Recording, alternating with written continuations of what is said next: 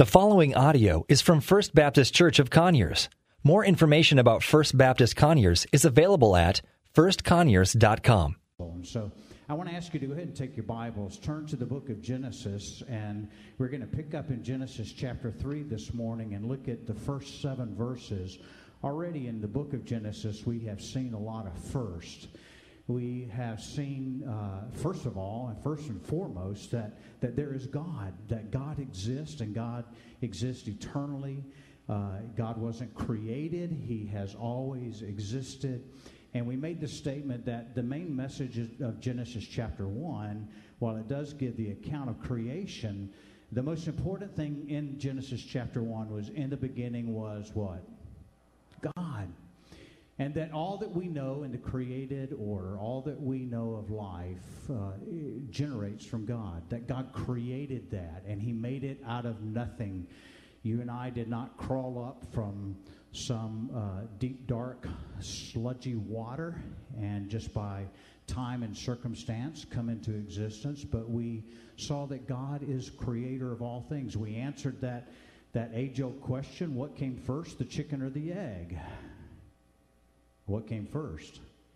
The chicken. God created it in that way. And so then we see the, the highlight, if you will, of God's creation, where He created uh, Adam and Eve. He created man and woman, and He created them for a purpose. He created them in His image.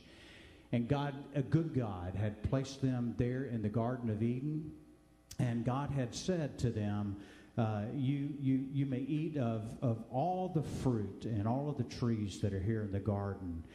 Uh, but Moses explains to us that in the garden there was a tree of the knowledge of good and evil, and there was the tree of life and they were permitted to eat from the tree of life, but of that tree of the knowledge of good and evil, God had said, You shall not eat of it, for in the day that you eat of it, you will surely die. And not only would that entail physical death, but it would also entail spiritual death, separation from God. You remember, Adam and Eve were created in the image of God, meaning that they were created right, uh, righteous, and really, it was untested innocence, if you will, that God had placed that tree in the garden and said, You shall not eat of this fruit. And concluding where we were last week in Genesis chapter 2 and verse 35, uh, 25, we read this. After God had created them, he said, And the man and his wife were both naked and were not ashamed. That was about to drastically change that, that condition that they were in, and in that statement there in verse 25, that, that they were naked and they were not ashamed, was going to change at the events that take place next. So read with me, beginning in verse 1 of chapter 3, as uh, the Word of God records this. Now the serpent was more crafty than any other beast of the field that the Lord God had made. And he said to the woman, Did God actually say, You shall not eat of any tree in the garden? And the woman said to the serpent, We may eat of the fruit of the trees in the garden, but God said, You shall not eat of the fruit of the tree that is in the midst of the garden, neither shall you touch it, lest you die. But the serpent said to the woman, You will not surely die. God knows that when you eat of it, your eyes will be open and you will be like God, knowing good and evil. So when the woman saw that the tree was good for food, and that it was a delight to the eyes, and that the tree was to be desired to make one wise, she took its fruit and ate. And she also gave some to her husband who was with her, and he ate. And then the eyes of both were open, and they knew that they were naked. Notice the contrast between verse 25 and here in verse 7. Uh, verse 7 again, after they had disobeyed God, then the eyes of both were opened, and they knew that they were naked. The condition had changed. In verse 25 of chapter 2, they were, they were naked and they were not ashamed. But now, all of a sudden, after they had disobeyed God, they recognized that they were naked and they had shame in God's presence and they had shame in the presence of one another. And so things drastically changed. And then the closing of that verse, and they sewed fig leaves together and made themselves loincloths. Let's pray. Father, we pray and ask that, Lord, this morning as we uh, look at this account and we see the originator of sin. God, we see the one who uh, originated this, this idea or this, this thing of sin, of God choosing wrong instead of right. God, that we would make application into our lives and recognize and realize that our adversary is still very much at large, and God, he is still very active. And God, that uh, Lord, we would we would see, Lord, his tactics, his schemes, and God, that you would make us all the more wise of them. Father, we ask that the Holy Spirit would give us understanding. God, I pray the presence of the Holy Spirit right now in our midst. God, apart from the Holy Spirit, Lord, your word uh, is black ink on white paper. God, is still your word, but God, it's the Holy Spirit that uses the word of God that speaks to our heart through it. And God, I would pray that if any of those are here this morning present, or those that may be watching online through different media platforms, God, I pray that today the Holy Spirit would draw them, God, that they may come to know Jesus Christ as their Savior. Lord, we love you, we bless you, we magnify you. In Jesus' name, amen. So here we have the scene set there in the garden, and Adam and Eve there. And verse 1 says immediately that the serpent was more crafty than any other beast of the field that the Lord God had made. And of course, we know, we understand the story. We most of us have heard the story. The, the serpent uh, had been embodied or had been taken over by Satan himself. And the Bible tells us here that he was more crafty than any other uh, being that had been created and had been made, and uh, that Satan had overtaken him. We, we call Satan our foe, we call him our adversary. Uh, Jesus said that even to those who have not trusted the Father, who have not known him, are children of Satan. So the Bible clearly teaches that you and I are children of one or the other, either children of the Father or we are children of Satan himself. And so here he comes to them and it describes him as a serpent. Now, we don't know exactly what this serpent may have looked like. Uh, we do believe that the curse that we'll see later, the consequence of that sin, had been that, that no longer would this serpent be able to stand upright, but it would slither on its belly. And you and I get afraid every time we see one of these in our yard, right? But we don't know exactly what it was. The Bible is really not that descriptive on that. All we know is that is that the enemy had had embodied this serpent. The enemy had embodied this one, and he stands upright and he evidently had means of communication, that is, Satan was, because he had communicated to Adam and Eve. He had knowledge of what God had told Adam and Eve there in the garden, and he had uh, twisted the words of God that had been given to Adam and Eve, and he, uh, he, it's not unlike that he would do that because the Bible tells us that Satan, the devil, he masquerades himself as an angel of light.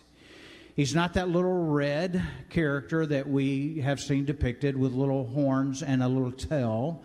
Uh, he's not the one that some will make themselves up to be or make themselves out to be come uh, the end of the month when that uh, Hallows Eve is celebrated. But he is a real entity and he is far more crafty and dangerous than we can ever imagine. So when we make light of him as just some little cartoon figure or character, we can be so deceived by that. And we have to recognize that, that the enemy, our foe, the adversary, is, is about to do everything he can do in your life and in my life and in the life of the body of Christ and the, and the work of nations to deceive those, to be crafty so that he might lead others to follow after his masquerade and his plan. Now, prior to the garden, or the, the time that existed before creation, there's very little that the Bible gives us as far as indication of who Satan was, where he came from, and, and what we know about him really is only recorded in two instances, two prophets, the prophet of Isaiah and the prophet of Ezekiel. Prior to the fall, or what happened in the heavens, these are the only instances that we understand and know where he came from. So if you'll take your Bibles and turn with me to Isaiah chapter 14, we're going to look at one of the accounts that the prophet uh, displays and exhibits of, of where he was and who he was and how he existed. And begin uh, chapter 12, excuse me, chapter 14, beginning in verse 12, we read this How you have fallen from heaven, O day star, son of dawn, how you are cut down to the ground, you who laid the nations low. You said in your heart, I will ascend to heaven above the stars of God, and I will set my throne on high, and I will set the mount of assembly in the far reaches of the earth of the earth. I will ascend above the heights of the clouds, and I will make myself like the most high. Now, what we know from this is that is that Satan, we'll find out in Ezekiel, was a created being. He was an angel. He was a cherubim, uh, one of the highest ranking, and some speculate that he was over worshiping the throne. And I think, my goodness, isn't it kind of ironic that all of these centuries later, we're still arguing about worship and who would not be behind that but him himself. He wants to disrupt that so that God does not get glory when the people of God praise him and worship him. So we see here that he rebelled against God. He had in his heart a motive that he wanted to dethrone God. The Bible tells us that, that he was beautiful to look at, that he was a cherubim, that he was one of the most glorious angels of all created being, but there was something in his heart and his mind that he decided that rather than God getting all the glory and praise, he had decided that he wanted it for himself. Now turn over in your Bibles to Ezekiel chapter 28. Ezekiel chapter 28, beginning in verse 11, and I'll read there for you as you follow along when you get that. Ezekiel chapter 11. Moreover, the word of the Lord came to me Son of man, raise a lamentation of the king of Tyre, and say to him, Thus says the Lord God, You are the signet of perfection full of wisdom and perfect in beauty. Here he's describing uh, the devil. He's describing Satan here. You were in Eden, the garden of God, and every precious stone was your covering. On the day that you were created, they were prepared. You were an anointed garden cher- guardian cherubim. I placed you and you were on the holy mountain of God. In the midst of the stones of fire you walked, and you were blameless in your ways from the day that you were created till unrighteousness was found in you. In the abundance of your trade, you were filled with violence in your midst, and you sinned as I cast you as a profane thing from the mountain of God, and I destroyed you, O guardian cherubim, from the midst of the stones of fire. Then verse 17 is this He says, Your heart was proud because of your beauty. You corrupted your wisdom for the sake of your splendor and I cast you to the ground, and I expose you before all kings to feast their eyes on you. The bottom line, what we find recorded in Scripture, that that Satan was full of pride. He had taken the position that God had placed him in, and he desired that the praise that God was receiving from all of the angelic host, that he would take that for himself. And I want you to underline that, that at the bottom, at the very base of his motivation, was that of pride. He desired to elevate himself above God and above all others and usurp the rule and the reign and of God. And I find it interesting that us, as having now a sin nature, having sinned against God, if you look at the root of every sin, it seems to be that the root of every sin is that thing called pride. You see, it's in our nature, it's in human beings' nature not to be ruled over by God, but to elevate themselves. And as we saw last week, to say, nobody is going to tell me what to do. You see, we all have a little rebel in us. Can somebody say amen to that? And the Bible teaches very clear that, that from that time of birth, that from the sin of Adam, we have all been born with a sin nature. And even in that cute, pretty little infant that's laying there in the hospital, they are infected with that sin nature. If you don't believe that, then you have never had children. I can remember looking at my firstborn through the hospital glass. Sarah, so precious to me. And looking at her, and she seemed to be in all state of innocence. And then all of a sudden, while she's there in the nursery, just lying very still, cuddled up, came this loud ah! And the Lord quickened in my spirit. She's precious, but she's born with a sin nature and she has a need to be delivered of that sin nature so that she might have life eternal. Every now and then she still does that, huh, Brian? Amen to that. You see, the fact is, every one of us in this room have been born in that condition with a sin nature. You and I are not sinners because we sin, we sin because we are sinners. You see, there's a message that's out there that we're all created good and that it's environment and other things that cause one to become sinners or cause one to do evil. That's just not true. Because you can take an individual in the most perfect environment with all of the blessings of life and all the prosperity of life and all the goodness that could ever be offered to that individual. And they have the capacity, just as any other human being, to be evil and to do evil things or unrighteous things. On the other hand, you can take an individual who grows up in an environment where it seems as though all the odds are stacked against them. And they grow up in an environment where there's all kinds of vice and all kinds of malice. And then there's an event that takes place in their life. And they go on to do incredibly godly, righteous things. You see, condition may have some bearing, but we have all been born in that state of evil. The Bible also describes Satan in these various terms. Revelation chapter 12, verse 9 says that he is a dragon. Revelation chapter 12, verse 10 says that he is the accuser of the brethren. And some of you right now, he is accusing. Now, see, there's a difference between accusation and conviction, right? Conviction is that gift that God has given us where the Holy Spirit bears on our conscience when we have fallen short of what His, his desire, we've fallen short of His will, we've fallen short of His command, and God gives us the gift of conviction by the Holy Spirit. Everybody, right now, say, Thank God for conviction of the Holy Spirit. You see, it's out of his love that he convicts us. On the other hand, Satan, our adversary, he wants to accuse the brethren.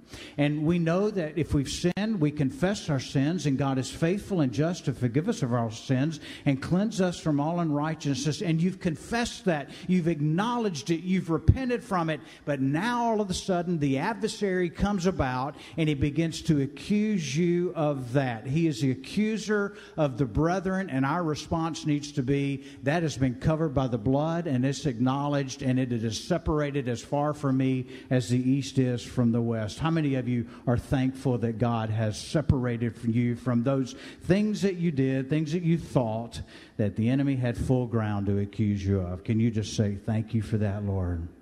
In 1 Peter chapter 5 verse 8, he tells us that Peter tells us that he is our adversary. He is against us and he's against all that is God and that is righteous. In 2 Corinthians chapter, uh, chapter 4, verse 4, it tells us that, that he is our tempter. Do you recognize and realize that the enemy, while he's not all knowing, he, he has his, his minions that are out there. There were at least a third of the angels that fell with him, and we don't know how many there were, but they're, they're all over the place. And do you think that they don't recognize and know what areas you and I have in our lives of propensity towards sin? You see, every one of us in this room has a certain propensity towards sin. And most often, it's those sins that we may have participated in before we came to know Christ. But the enemy knows exactly, exactly, exactly how to tempt you and I. And he desires that, that we might fall to that. He knows that he has already lost us if we have placed our trust in Christ, that we are secure in Christ for all of eternity, and no one can pluck us out of the hand of the Father. But he knows that he can get us out of the game if he causes us to follow after one of those. And so he loves to tempt you and I. Now, I like to say oftentimes, I, I don't need the, the devil or the enemy or his minions to tempt me. I can surely do enough of that of my own. Can you say amen to that? But he is the tempter. Ephesians chapter 4, verse 27 calls him the devil or Beelzebul. Ephesians chapter 4 verse 6 calls him the evil one. 1 John chapter 5 verse 19 calls him the ruler of this world. And Ephesians chapter 2 verse 2 calls him the prince of the power of the air. And we have to recognize that he is crafty, he is old, and he knows far more than you and I do. But I've discovered and realized that his tactics throughout all millennium have not really changed very much are the same things that he tempted Adam and Eve with in the garden, he also tempted Jesus with in the desert, and he also tempts us with every single day of our life. Now, one thing we have to recognize and realize that, that Satan, the devil, he is not all knowing. He does not know all things. God is all knowing, but the enemy does not know, uh, he is not all knowing. He is not all present. He can't be present at every time, in every place, in every instance, as God does, but of course, we've said he has his crew, if you will, that, that goes out and goes out at his bidding to do his work, but he is not all present and he is not all powerful. Can you say, Thank you, Lord, for that? I'm not sure if you've ever read, and I'll give a little plug for a book. Uh, C.S. Lewis wrote a book called, um, I, I want to name the character Wormwood. Screwtape Letters. It's an allegorical writing of the work and the tactics of enemy of the enemy. But I would encourage you to read that, although it is allegorical, it's very biblically based, and we might have an understanding of, our, of the way our adversary works. He's not all knowing, he's not all present, he's not all powerful, but we cannot take him lightly. The Bible exhorts us a number of times that we are to be on guard, we are to be watchful. For our enemy seeks looking for whom he may devour. And so we understand that we have victory over the enemy by the blood of Christ. We have been saved and we're eternally secure in the kingdom of God. But in this life, we cannot take for granted and we cannot take lightly the tactics of the enemy. The Bible tells us in 1 John chapter 4 verse 4 that he is in you is greater than he who is in the world. Now notice here what John says that that you're not greater than the one who is in the world. But he who is in you is greater than he that is in the world. And he who is in you is the Holy Spirit of God who empowers us and enables us to live obedient lives in conformity to the likeness of Christ that we all may obey him and walk in him. And let me underline it you and I cannot do it apart from the work of the Holy Spirit of God in our lives. We can't will it to happen. We can't discipline it to happen. We may train ourselves through different methods and methodology, but at the end of the day, you and I are, are, are powerless against the tactics and the devices of the enemy. Only Jesus Christ and the blood of Christ can destroy his works in your life and in my life. Now, notice the strategy that Satan uses here with Adam and Eve. And we're going to see that it's very similar and the same strategy, if you will, that he uses in your life and in my life and in those who have not come to know Christ yet. His strategy is this to deceive by temptation, deception, and questioning God's word. What is it that God told Adam and Eve? If, if you eat of the fruit of the knowledge of the tree of good and evil, in that day you shall what? Surely die. And we notice here in chapter 3, as he's speaking to Eve, he says, You will not die. He questions the authority, he questions the goodness of the Word of God. And he uses the same tactic in your life and in my life. Well, surely I can do this. Surely I can not do that. God really didn't mean that. And, and God, how could you be good if you placed this restriction in my life? I mean, by the way, God, don't you want me to feel good? And God, when I do that, if I do that, then I know I'm going to feel good. And what the enemy causes us to do is to question the goodness of God. That God's intent and God has placed parameters for our good, that, that we might be blessed, that we might know Him, that we might walk with Him. And the enemy says, hey, hey, wait a minute. Everybody else is participating in that. Everybody else is doing that. You, you're just, you're, God is really not wanting what's best for you, but God is wanting to restrict you. Surely you will not die. He uses the same tactic in our lives of causing us to question the Word of God. You and I have to settle once for all whether or not this is the Word of God or not. Whether or not all of it is the Word of God or not. Because if only part of it is the Word of God, then, then that leaves you and I to judge what is, the God, what is God's Word and what is not God's Word. We begin to cherry pick what we think, okay, that sounds good to me, that sounds reasonable to me, so that, that must be God's Word, or that doesn't sound good to me, so that, that can't be God's Word. Listen, it's all His Word or none of it is His Word. And the next thing you and I have to settle is did God give us His word for His glory and our good? Did He give us His commands? Did He express who He was to us?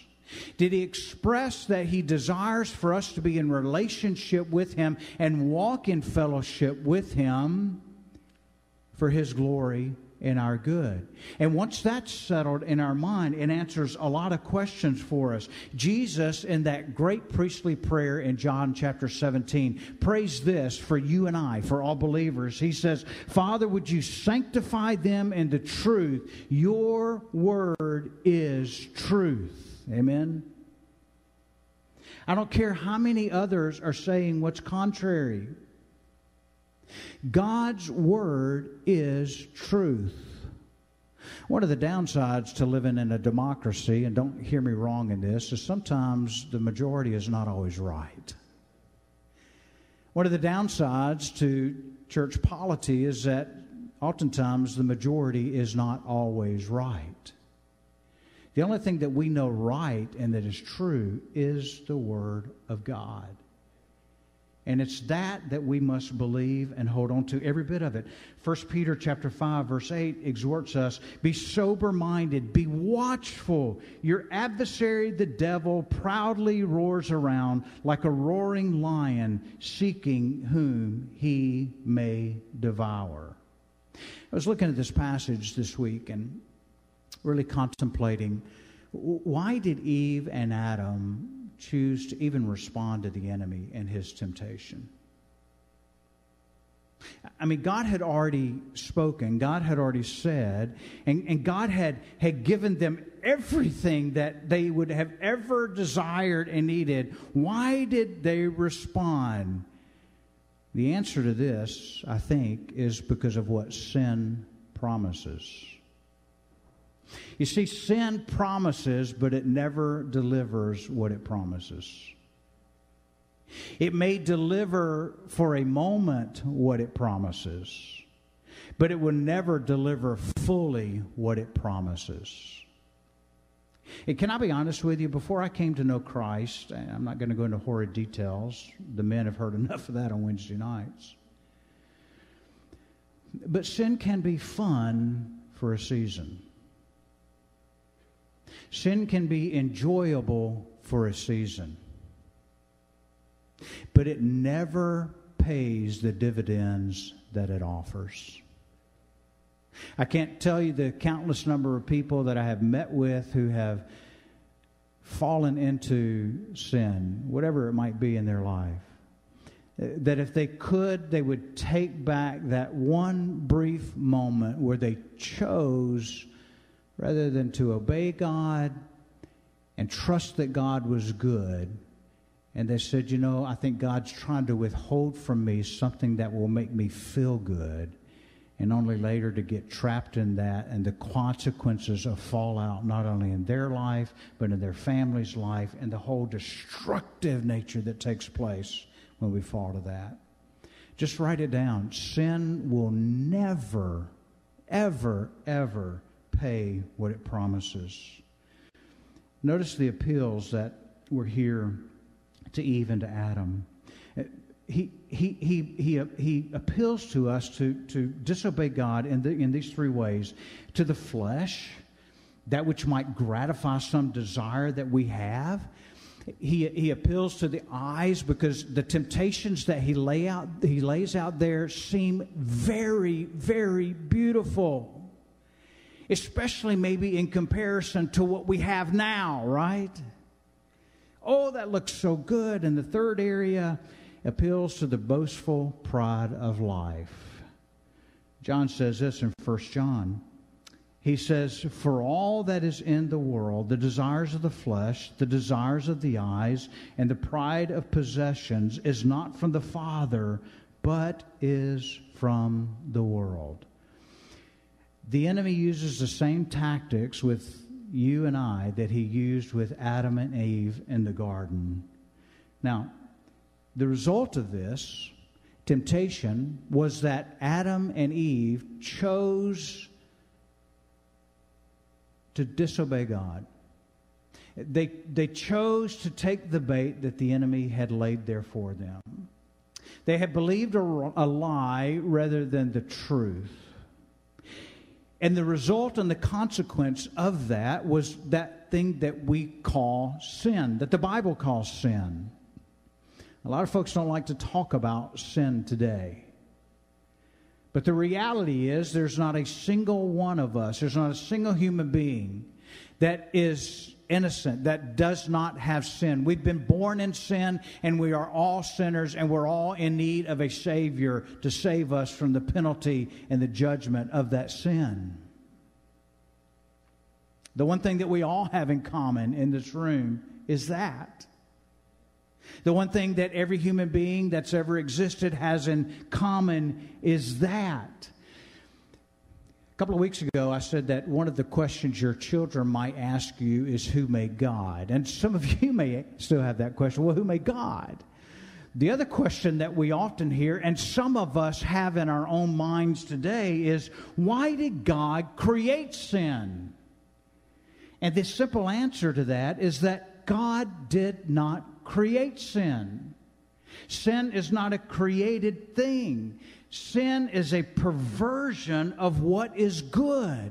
God had created Adam and Eve, and not only did he say it was good, but he said it was what? Very good. And he gave them a choice. And the choice was do I obey God or do I obey my desires that are brought to me, those things that might appeal to my flesh, those things that might look beautiful and question and doubt the goodness of God? Sin is where we doubt and question the goodness of God and ignore His commands and His precepts as being righteous and the right way, if you will. And we choose to gratify that which is not of God. The best example that I think I can use to state with this that sin is not a created a thing, but, but it is a corruption of that which is good, is that, that you and I generally would, would state that we are in good health, unless we know that there's something there that causes us not to be in good health. And I may say today that I am in good health, but I have no idea what's working in the cells of my body, right? the day that you were diagnosed, Bob, may have been you're in good health, but you had no idea the cells that were going crazy in your body at the time. And so sin is that which takes that which is good and corrupts it and causes it to be bad. It, it is falling short. It is missing the mark of what God's righteousness is. And as a result of Adam and Eve choosing to disobey God, choosing to trust His will as good, they rebelled against Him. And now we have this thing called sin. Think for a minute, as we spoke of last week, the freedoms that Adam and Eve had. God had placed them there in the garden. And he said, Hey, you can eat from any fruit of the garden, only do not eat from this tree, the knowledge of good and evil. What did Satan challenge? Again, the goodness of God. I want us to understand and know that, that God is good. God is good, and somebody said, all the time. God, in him there is no evil, and he cannot tempt by evil. God is good. And anytime the enemy causes you and I to question the goodness of God, we need to be aware because there is always something on the back end that's going to bring destruction. In a word of exhortation, Hebrews chapter 3, verse 12, the writer writes to them Take care, brothers, lest there be any of you with an evil, unbelieving heart, leading you to fall away from the living God. Thank you for listening to audio from First Baptist Church of Conyers, located in Conyers, Georgia. For more information about First Baptist Conyers, please visit us online at firstconyers.com.